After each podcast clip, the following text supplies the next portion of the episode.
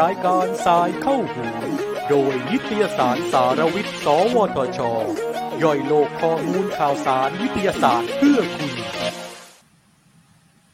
สวัสดีครับ ขอต้อนรับท่านผู้ชมท่านผู้ฟังทุกท่านนะครับ เข้าสู่รายการพอดแคสต์สายเข้าหูนะครับ โดยนิตยสารสารวิทย์ สวทช ตอนนี้จะเป็นตอนที่ 39 แล้วนะครับ เราตั้งชื่อว่าเป็นโครงการประกวดคลิปวิดีโอ BCG Happy Story เรื่องนี้ดีต่อใจนะครับ โดยผมดรนำชัยชีววิวัฒน์มี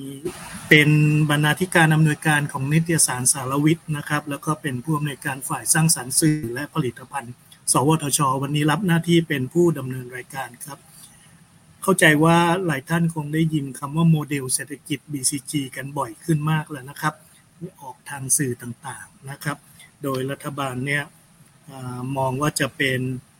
วาระแห่งชาติ ซึ่งจะพลิกฟื้นเศรษฐกิจของประเทศนะครับ สวทช ก็ทำหน้าที่เป็นเลขาของชุด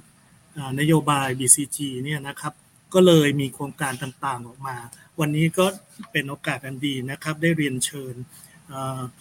คุณกุลประพานาวานุเคราะห์นะครับ หรือพี่ปูนะครับ ผู้ช่วยผู้อำนวยการ สวทช มาร่วมพูดคุย เพื่อให้ข้อมูลรายละเอียดเกี่ยวกับโครงการประกวดคลิปวิดีโอนี้นะครับ BCG Happy Story เรื่องนี้ดีต่อใจนะครับ สวัสดีครับพี่ปูครับ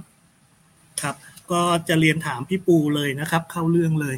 คำว่าโมเดลเศรษฐกิจ BCG เนี่ยรบกวนพี่ปูปูพื้นฐานสักนิดครับ จริง ๆ แล้วเนี่ย มันเป็นยังไงกันแน่ แล้วก็มีความสำคัญกับประเทศขนาดไหนครับ ก็ขออนุญาตเรียนอย่างนี้นะคะ โมเดลเศรษฐกิจ BCG หรือโมเดลเป็นเป็นโมเดลเศรษฐกิจใหม่นะคะ ซึ่งได้รับการประกาศเป็นวาระแห่งชาติเอ่อของเอ่อรัฐบาลนะคะแล้วก็มองว่าจะเป็นเครื่องมือสำคัญในการที่จะขับเคลื่อนประเทศไทยในปี 2564 จนไป 5 ปีถึงไปปี 2570 นะคะ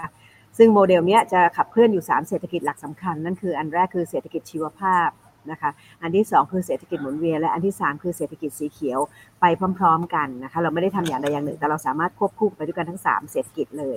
ผ่านการนำข้อได้เปรียบของประเทศไทยเรา ซึ่งเป็นเอ่อความหลากหลายทางชีวภาพ แล้วก็ความหลากหลายทางวัฒนธรรมของประเทศไทยซึ่งมีอยู่มากนะคะ แล้วก็นำมายกระดับความสามารถในการแข่งขันของภาคอุตสาหกรรม โดยในระยะแรกเนี่ยเรามุ่งเน้นในสี่สาขาหรือยุทธศาสตร์หลักๆนะคะ ดรนำชัยก็จะเป็นเรื่องของเกษตรอาหารนะคะเรื่องสุขภาพการแพทย์นะคะเรื่องของการเอ่อพลังงาน วัสดุเคมีชีวภาพ แล้วก็สุดท้ายเป็นเรื่องของการท่องเที่ยว แล้วก็เศรษฐกิจสร้างสรรค์นะคะซึ่งเราคาดว่าฐานเศรษฐกิจหลักของประเทศเนี่ยก็มีสัดส่วน GDP อยู่ร้อยร้อยได้ประมาณ 21 แล้วก็เกี่ยวข้องกับอาชีพการจ้างงานของคนในประเทศมากกว่า 16 ล้านคน ซึ่งจะก่อให้เกิดการจ้างงานนะคะกระจายรายได้ไปสู่ภูมิภาคทั่วประเทศนะคะแล้วก็มี ระดับฐานรากที่ลดจะไปช่วยในเรื่องของการลดความเหลื่อมล้ำแล้วก็ขับเคลื่อนเศรษฐกิจไทยให้เติบโตแบบก้าวกระโดด บนพื้นฐานของการพัฒนาอย่างยั่งยืน อันนี้ก็คือเป็นด้วยหลักการของโมเดลเศรษฐกิจ BCG Bio Economy นะคะ Circular แล้วก็เรื่องของ Green Economy ค่ะครับฟังดูเป็นเรื่องสำคัญแล้วก็เป็นเรื่องใหญ่นะครับ ใกล้ตัวไม่ว่าจะรู้ตัวกันหรือเปล่านะครับ เพราะว่าดูสัดส่วน GDP นี่ร้อยละยี่สิบเอ็ดนี่เยอะมากนะครับ สูงมากค่ะครับก ระทบการจ้างงานเนี่ยประมาณ 16 ล้านคน เป็นตัวเลขที่ที่สูงมากนะครับ ทีนี้ในเรื่องของการตระหนักรู้นะครับการรับรู้เรื่องเกี่ยวกับ BCG ของประชาชนนี่พี่ปูมองว่ายังไงครับทางนโยบายของรัฐเนี่ยหรือแม้แต่ทางสวทชเองเนี่ยได้ดำเนินการอะไรไปบ้างแล้วครับ แล้ววางแผนจะทำอะไรต่อไปครับ คือคือต้องเรียนอย่างนี้ค่ะว่าโมเดลเศรษฐกิจ BCG เนี่ยเป็นเครื่องมือใหม่ในทุกภาคส่วนไม่ว่าจะเป็นภาครัฐนะคะภาค เอกชน สถาบันการศึกษา หรือที่สำคัญไปกว่านั้นคือภาคประชาชนทีนี้พอเราบอกว่ารัฐบาลจะขับเคลื่อนเนี่ยเป็นวาระแห่งชาติแล้วเรารู้แล้วล่ะว่านี่เป็นจุดแข็งของประเทศเรานะคะในความหลากหลายต่างๆ แล้วเราจะสร้างทำยังไงให้มันเป็นสร้างตัวสิ่งเหล่านี้ที่เรามีอยู่ให้เป็นสมบัติแล้วก็ทำเงินทำทำทำรายได้ทำลดความเหลื่อมล้ำของคนให้คนมีรายได้เพิ่มมากขึ้น ดังนั้นเนี่ยเออในเรื่องของการที่เราจะในมุมเราเราก็รู้สึกว่าเราสื่อสารออกไปมากในหลาย ๆ รูปแบบไม่ว่ารายการที่เราจัดหรืออะไรก็ตามนะคะเราเริ่มใช้ แต่สิ่งสำคัญก็คือว่าในภาคประชาชนเนี่ยบางครั้งการรับรู้หรือในภาคอ,อ,อื่น ๆ ที่เป็นระดับล่างเนี่ยหรือฐานรากเราเนี่ยอาจจะไม่ได้เข้าใจนักว่าเอ๊ะอะไรเหรอไบโอเซคิล่าหรือกรีนอีโคโนมีเศรษฐกิจต่าง ๆ มันคืออะไรเออสิ่งเหล่านี้เนี่ยเราก็เลยคิดว่าทำอย่างไรที่เราถ้าเกิดเราจะสร้างความตระหนักให้เป็นรู้กันทั่วทั้งประเทศแล้วก็ช่วยกัน contribute สิ่งเหล่านี้แล้วก็ช่วยกัน participate มี participation ในส่วนที่ตัวเองมีความสามารถเนี่ยมันอาจจะทำให้เออเอ่อทำให้เศรษฐกิจเนี่ยมันเดินไปได้เร็วขึ้นนะคะให้ประสบความสำเร็จทั้งนั้นเนี่ยสิ่งหนึ่งก็เราคิดว่า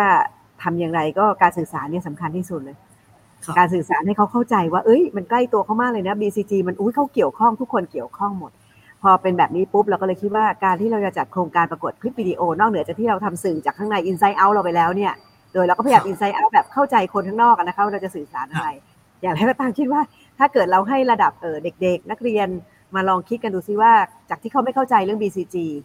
พอเขาเข้าใจ BCG แล้วก็จะมีวิธีสื่อสารที่ไม่เหมือนเราที่เราเต็มไปด้วยวิชาวิชาการ มีอะไรที่เป็นคอนเซปต์เยอะแยะไปหมดเลย แต่ว่าเอาแบบเข้าใจง่าย ๆทำให้น้องๆเด็ก ๆ เราก็เลยจัดการแข่งขันโครงการประกวดคลิปวิดีโออันนี้ขึ้นมานะคะ ก็เลยคิดว่าส่วนหนึ่งเนี่ย เราน่าจะได้จากการรับรู้ของเด็กๆ แล้วก็ทำคลิปประกวดจากโครงการคลิปนี้ที่เราใช้ชื่อว่า BCG Happy Story เรื่องนี้ดีต่อใจ เพราะว่าที่ผ่านมาอย่างที่กลับเรียนนะคะว่าเรารายการหนึ่งนาทีกับ BCG ก็แล้วทำบทความออกรายการออกในเพจเราก็แล้ว มันก็ยังไม่ทั่วถึงอยู่ดี เราก็เลยคิดว่าจะทำอะไรที่ให้เด็ก ๆทำก็น่าจะทำให้เกิดไวรัลได้เกิดอะไรได้ดีขึ้นค่ะดรน้ำชัย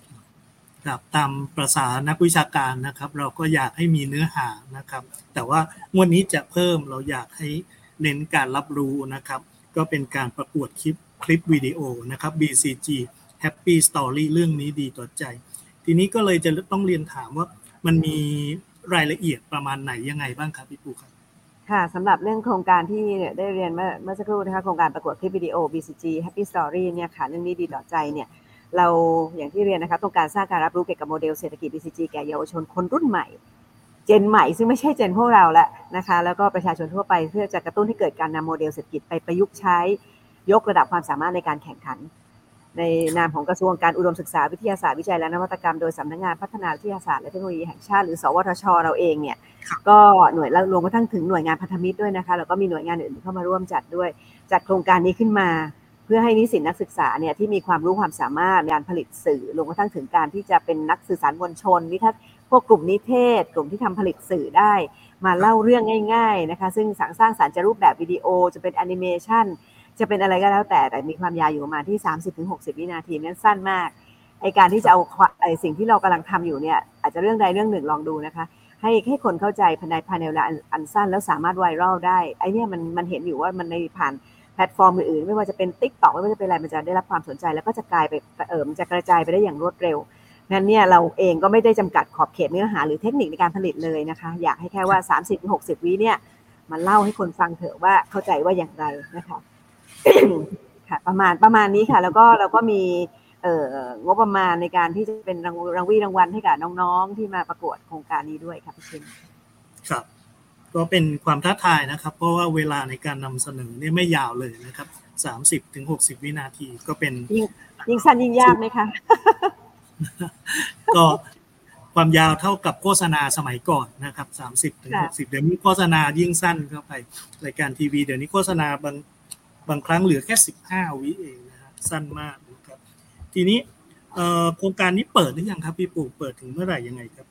ตอนนี้เนี่ยเราเปิดแล้วนะคะเออกลุ่มกลุ่มเป้าหมายของเราคือนักเรียนนิสิตนะคะนักเรียนนักเรียนที่แต่ระดับมัธยมศึกษานะคะแล้วก็นิสิตนักศึกษาระดับปริญญาตรีนะคะแล้วก็เออเราไม่มีไม่ไม่มีแบ่งแบ่งแฮนดิแคปนะคะเราไม่แบ่งกลุ่มว่าเป็นกลุ่มไหน เราแข่งร่วมกันหมดเลยไม่ว่าเด็กหรือว่ามหาลัยนะคะ แล้วก็เออ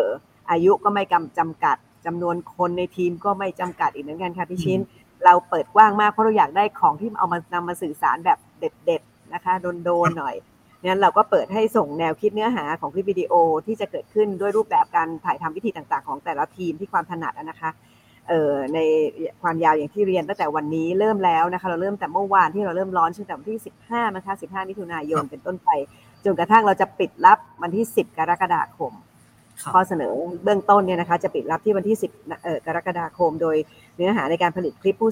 ผู้ผลิตสามารถเลือกได้ตามความสนใจอย่างที่เรียนนะคะ เทคนิคต่างๆ ก็เราก็เปิดกว้างไม่ไม่ไม่ไม่บังคับอะไรทั้งสิ้นเลยนะคะ แล้วก็ให้น้องๆสร้างสรรค์ได้ตามความเออตามที่คิดว่าเข้าใจแล้วก็ความสนใจของน้องๆอย่างเต็มที่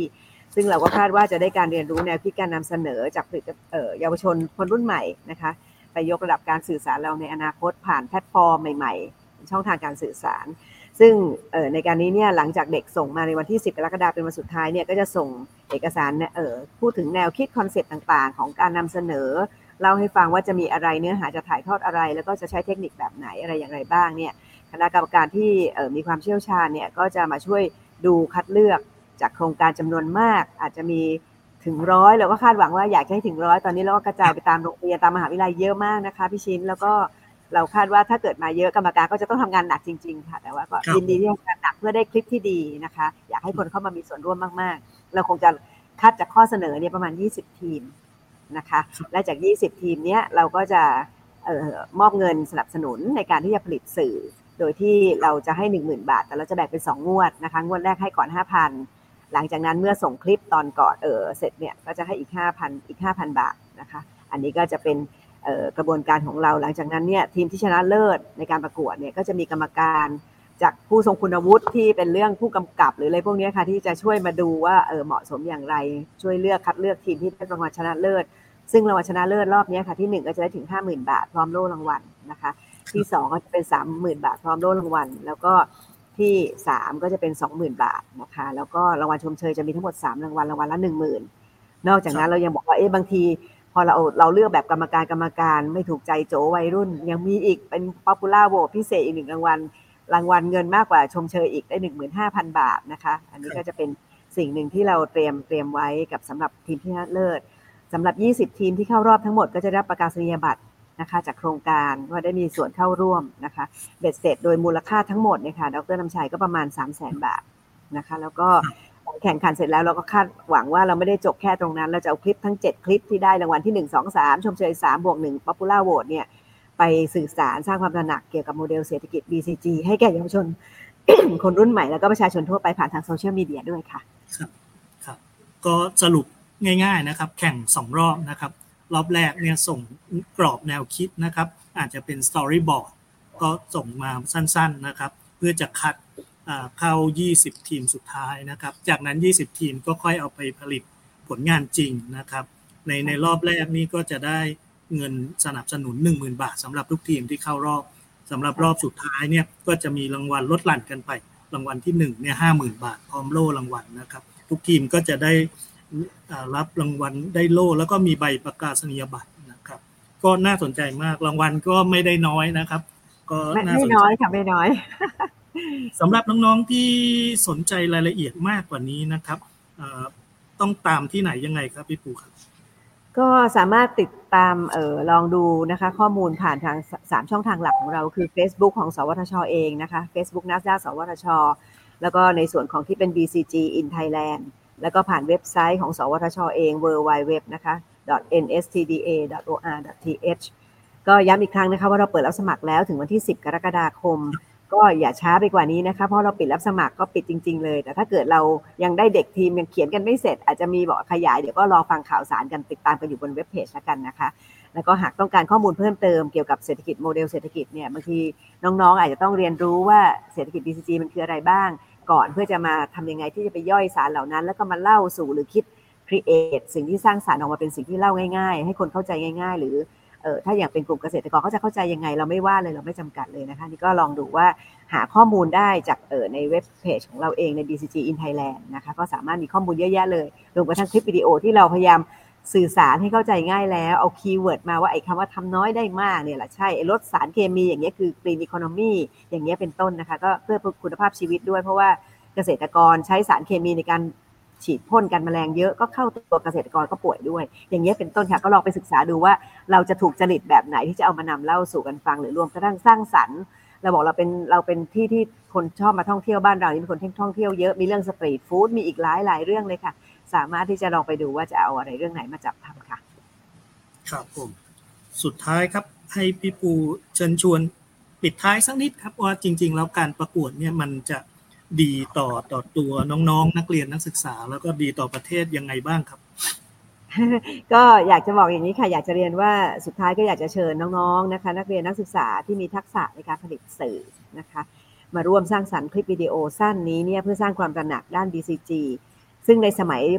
ต่อไปจากนี้ค่ะ ถ้าเรานำความความเข้มแข็งเรื่อง BCG มาใช้กับประเทศ สิ่งที่ตอบโจทย์มันตอบโจทย์ ความเป็นอยู่ต่อไปของน้องๆรุ่นใหม่เยาวชนที่จะเติบโตเป็นผู้ใหญ่ในอนาคตนะคะไม่ว่าเรื่องของการรักษาสิ่งแวดล้อม ไม่ว่าเรื่องการที่ประเทศเราจะร่ำรวยจากสิ่งที่เรามี โดยทำยังไงที่นอกจากเราใช้แล้วเนี่ยมันยังมีการสร้างของใหม่อยู่ด้วยทำควบคู่กันไปไม่ใช่ใช้แล้วหมด เราต้องอยู่กับการอนุรักษ์ด้วยเช่นกัน เราจะใช้อย่างมี balance ของการที่จะดูแลทรัพยากรธรรมชาติจะจุดท่องเที่ยวเราพบว่าช่วงโควิดอย่างเงี้ยค่ะพี่ชินพอคนไม่ไปเที่ยวทะลงทะเลมันดีขึ้น นะคะ ทะเลชายหาดสวยขึ้นสิ่งมีชีวิตเออปะการังมันมันขึ้นเต็มไปหมดเลย เราอาจจะต้องเอามาลองดูซิว่าเราจะจัดการท่องเที่ยวไม่ใช่เที่ยวทั้งฤดูกาลทั้งปีทั้งชาติก็ยังเที่ยว เราจะเป็นฤดูกาลไหมแล้วเรามีเบรกให้เขาได้มีการฟื้นฟู อันนี้ก็เป็นสิ่งที่น้องๆอาจจะคิดเออเรื่องเหล่านี้ได้เลยนะคะเพราะว่าเป็นส่วนที่ทำแล้วสุดท้ายน้องๆ ยังจะต้องอยู่บนผืนโลกนี้ไปในบนโลกนี้ไปอีกนานเลย แล้วก็จะทำยังไงให้เรามีรายได้จากการที่เราความเข้มแข็งไบโออีโคโนมีคนตอนนี้ไม่ต้องเข้าเมือง อยู่ในพื้นถิ่นเราเขาสามารถมีงานมีการทำสร้างเศรษฐกิจจากสิ่งที่เขาร่ำรวยตรงนั้นให้เป็นเงินเป็นทอง โดยใช้ความคิดริเริ่มสร้างสรรค์ก็สิ่งเหล่านี้คิดว่าน้องๆอาจจะได้พอเข้าไปลึกๆแล้วมันจะเห็นว่า เอ้ย เราเป็นเกษตรกรน้อยๆ เรามีที่ดินอยู่ของพ่อคุณแม่แล้วเนี่ย เราก็อยากเป็นเกษตรที่เป็นนวัตกรรม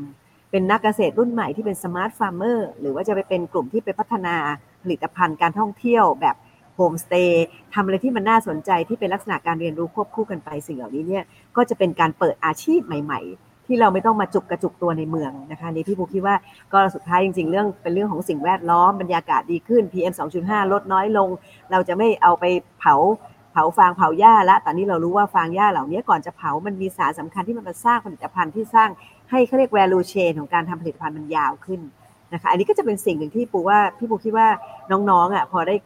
พอเรียนพอเข้าไปคุยลึกๆ แล้วน้องๆเขาก็อยากดิวลงไปซ้ำลงไปอีกว่าเออมีอะไรที่มันทำได้ไปเปิดธุรกิจใหม่ๆ ด้วยความคิดของเด็กใหม่ ๆ รุ่นใหม่ อันนี้พี่เชื่อว่าจะช่วยทำให้ผลงานน้องๆผลงานน้องๆนี่จะไปช่วยเป็นประโยชน์อย่างยิ่งนะคะในการที่จะสื่อสาร แล้วก็ยกระดับการเติบโตของเศรษฐกิจไทยให้เกิดความยั่งยืนด้วยใช้ BCG โมเดลค่ะ ครับ วันนี้ก็ต้องขอบพระคุณ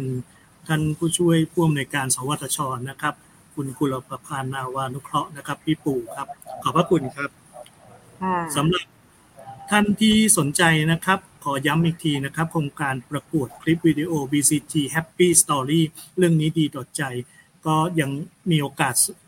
ส่งนะครับ ตัว draft ตัวไอเดีย ตัว storyboard ได้ถึงวันที่ 10 กรกฎาคมนะครับ ติดตามรายละเอียดได้จาก Facebook Fanpage นะครับ NSTDA สวทช หรือว่า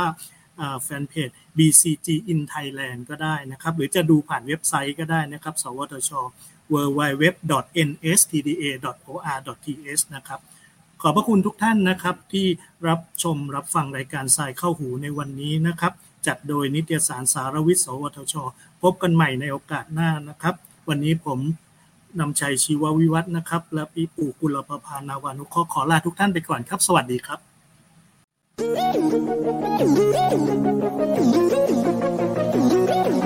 ติดตามรับฟังรายการทรายเข้าหู ได้ทุกวันอังคารทางนัสดาพอดแคสต์และแฟนเพจนิตยสารสารวิทย์